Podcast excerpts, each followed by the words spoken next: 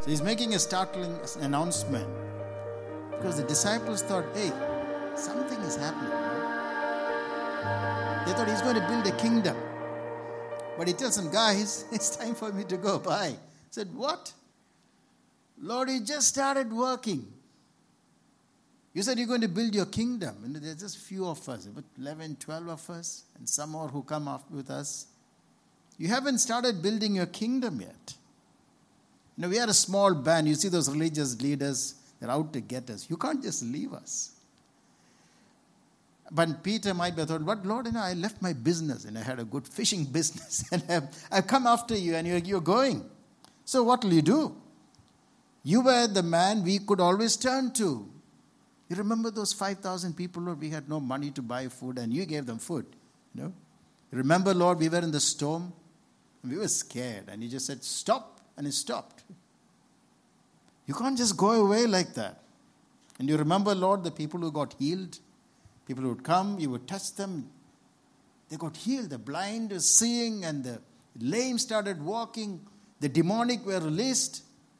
People were being set free. How can you go? You know, Lord, after many years, after 400 years, we started hearing the voice of God again. Because there was a time of silence. And now, through you, God is speaking to us. We don't want you to go. We, wanted to, we want to hear the voice of God. And they were stressed, you know. They can say, We can see hope now. We can see that something new is happening in Israel. And we have a hope that something good is going to come. Lord, there is a momentum that is building. You said you're going to build your kingdom, and now the king is leaving. What's happening, Lord? Lord, don't you remember Zacchaeus? You know how his life changed? Or Look at Matthew, this tax collector, you know. Look at his life. There are many others, Lord. You can't go now. The blind eyes are open, the deaf hear, the lame walk, the demonized set free. But then Jesus tells him something.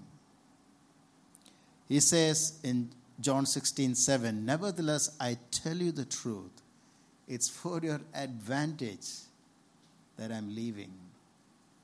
What?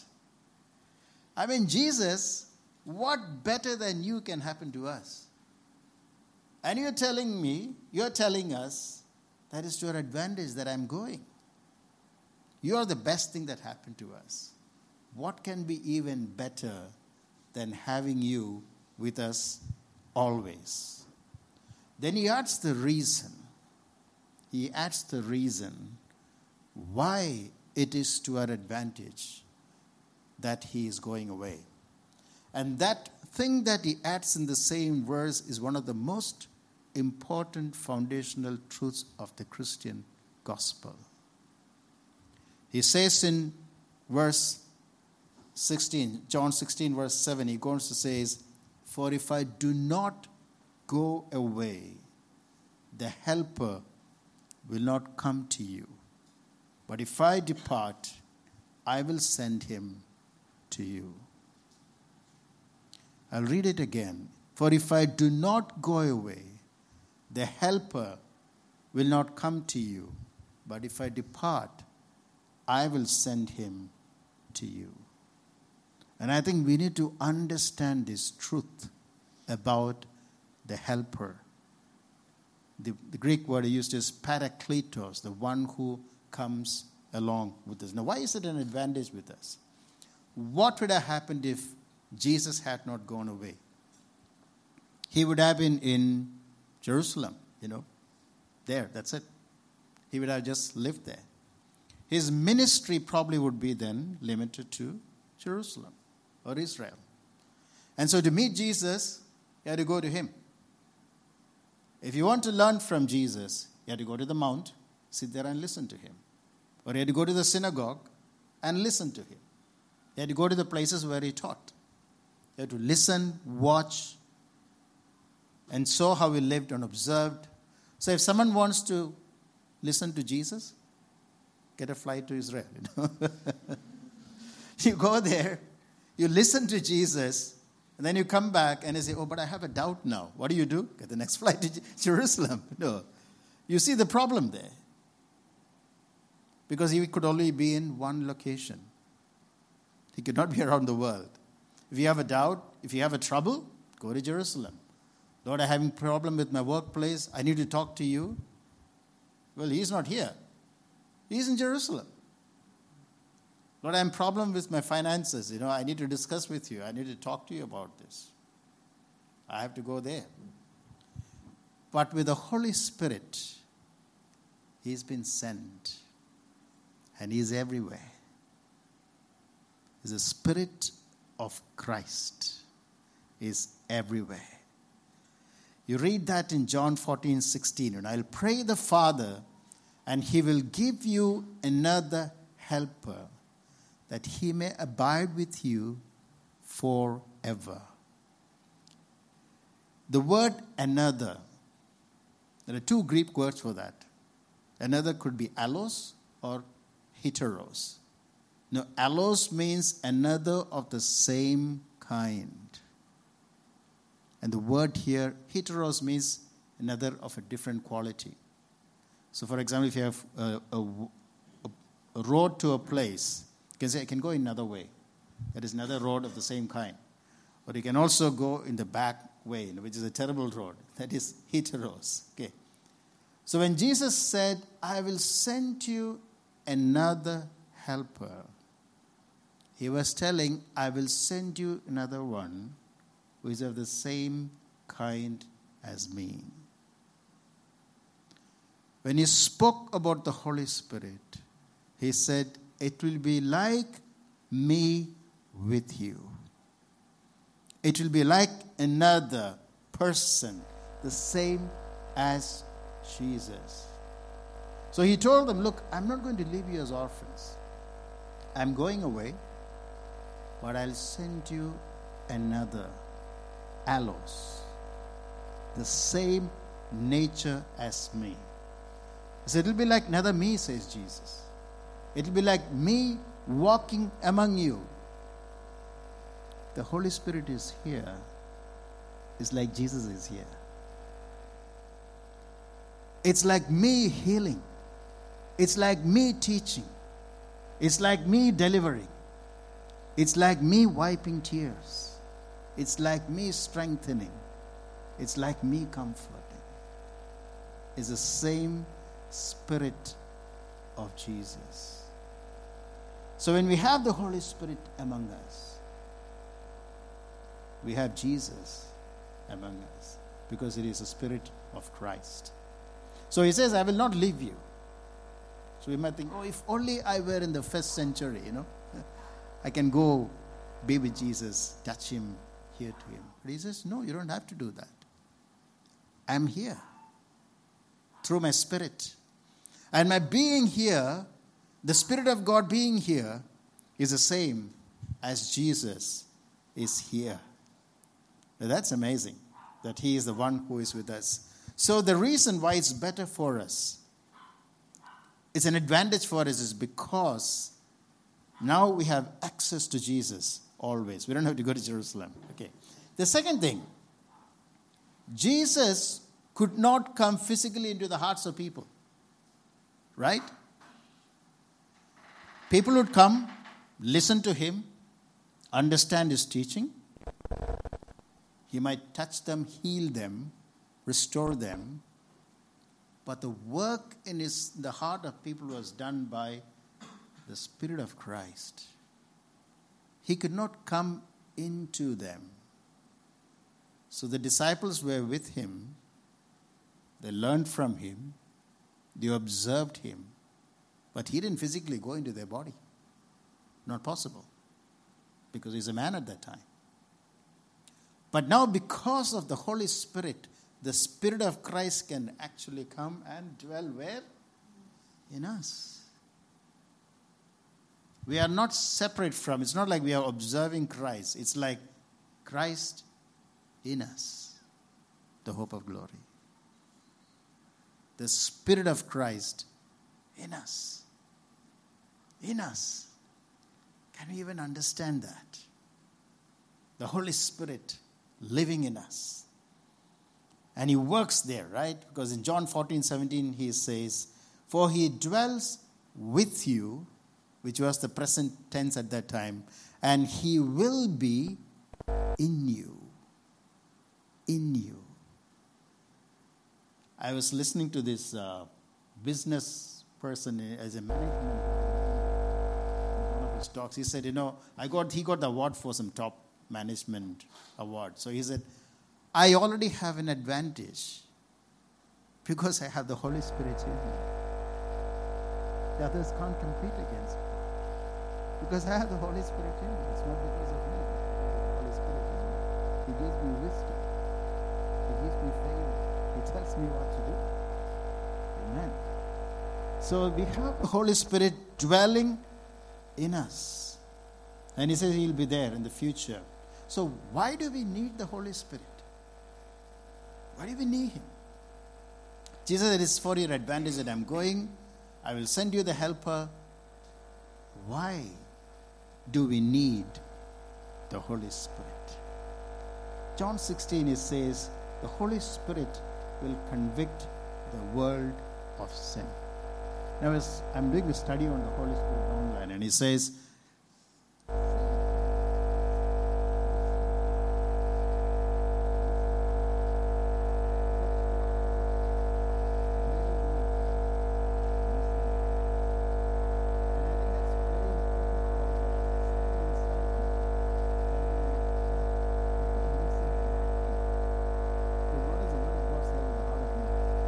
heart of man is extremely wicked. I know that left to myself, my heart is extremely wicked. And I need someone inside who knows my heart, who says, Look, I think you have missed the mark there. I think you need to come back. And so the Holy Spirit is inside. I need the Holy Spirit to show me when I miss the mark. Because without Him, I will stray and go my way.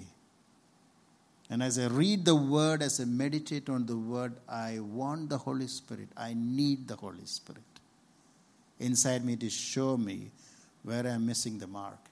The other thing it says in that is that He will convict the world of righteousness. And that, that, per, that, that study says is that is what the mark should be.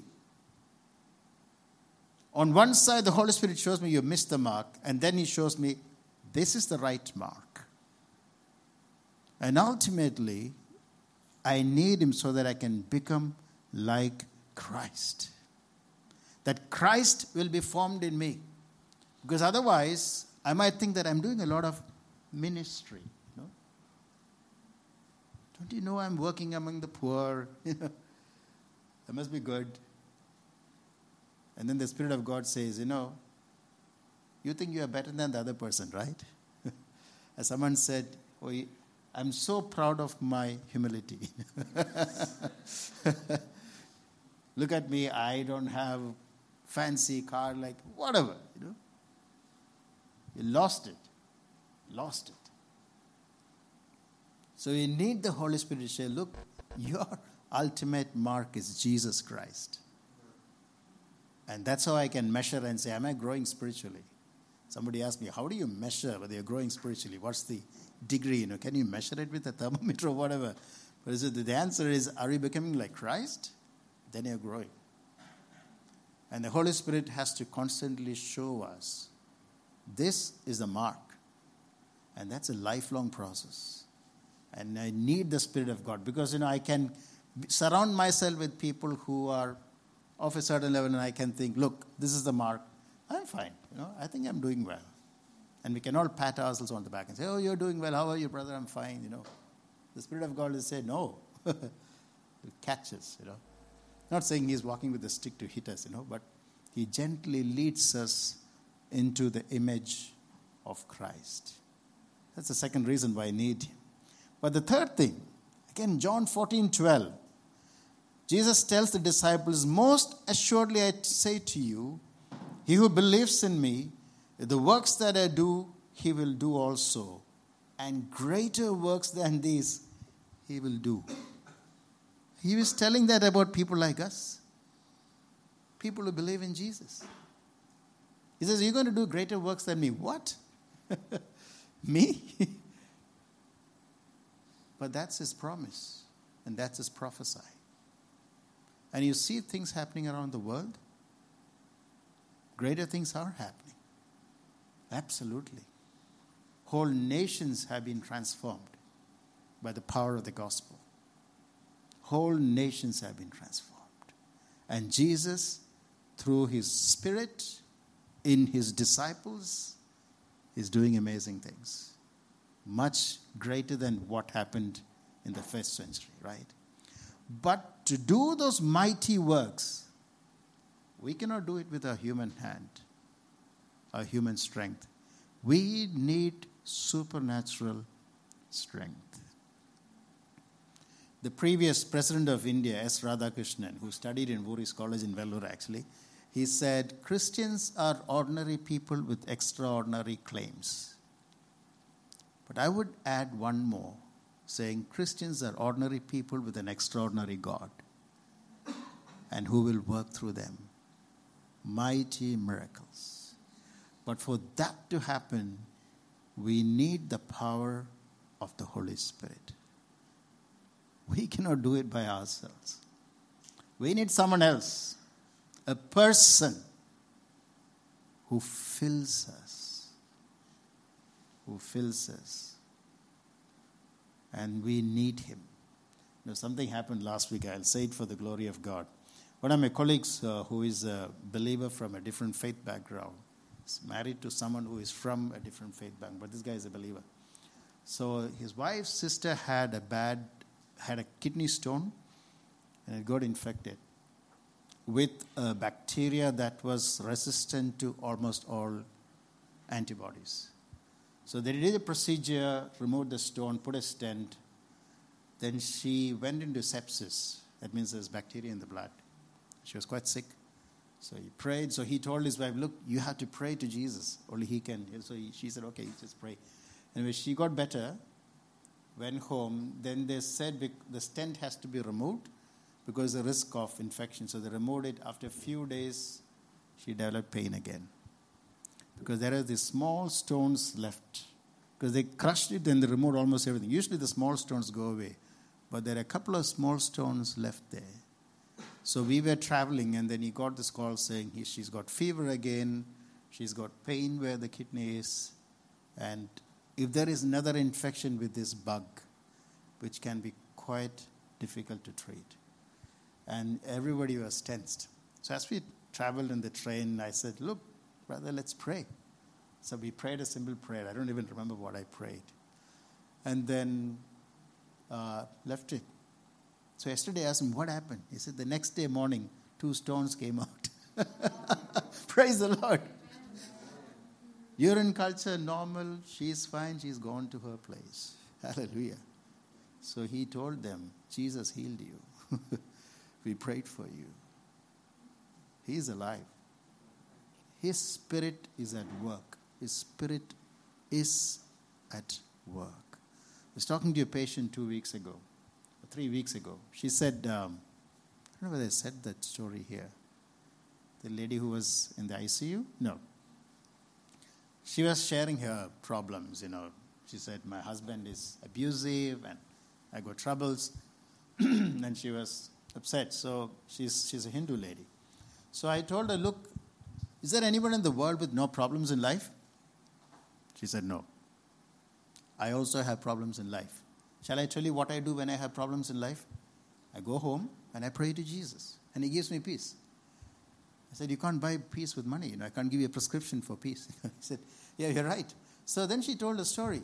She said, About 10 years ago, I got so upset, I drank some liquid to kill myself.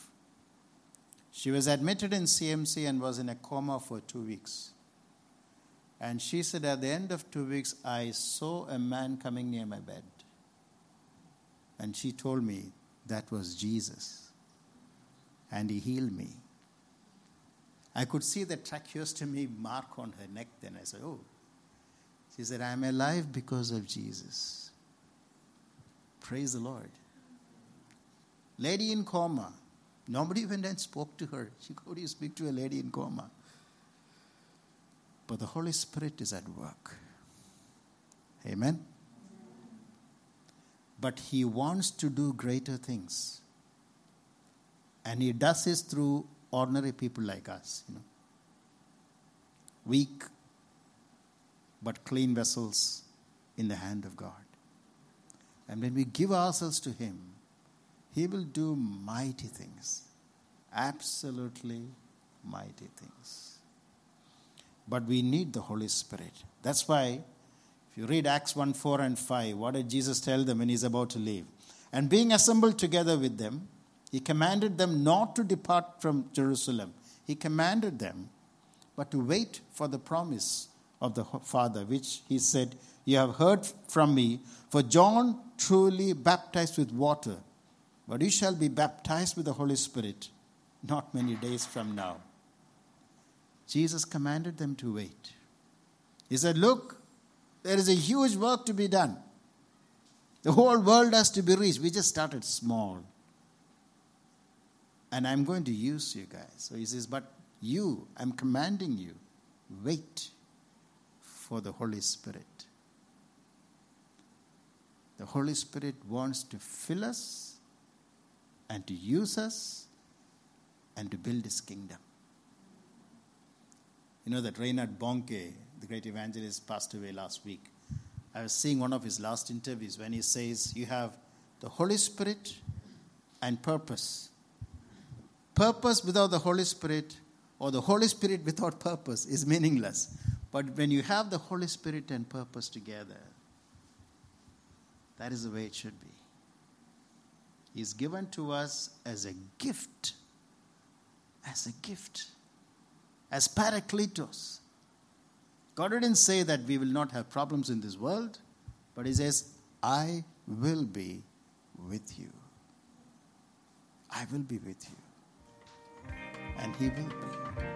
And He will be. Shall we pray?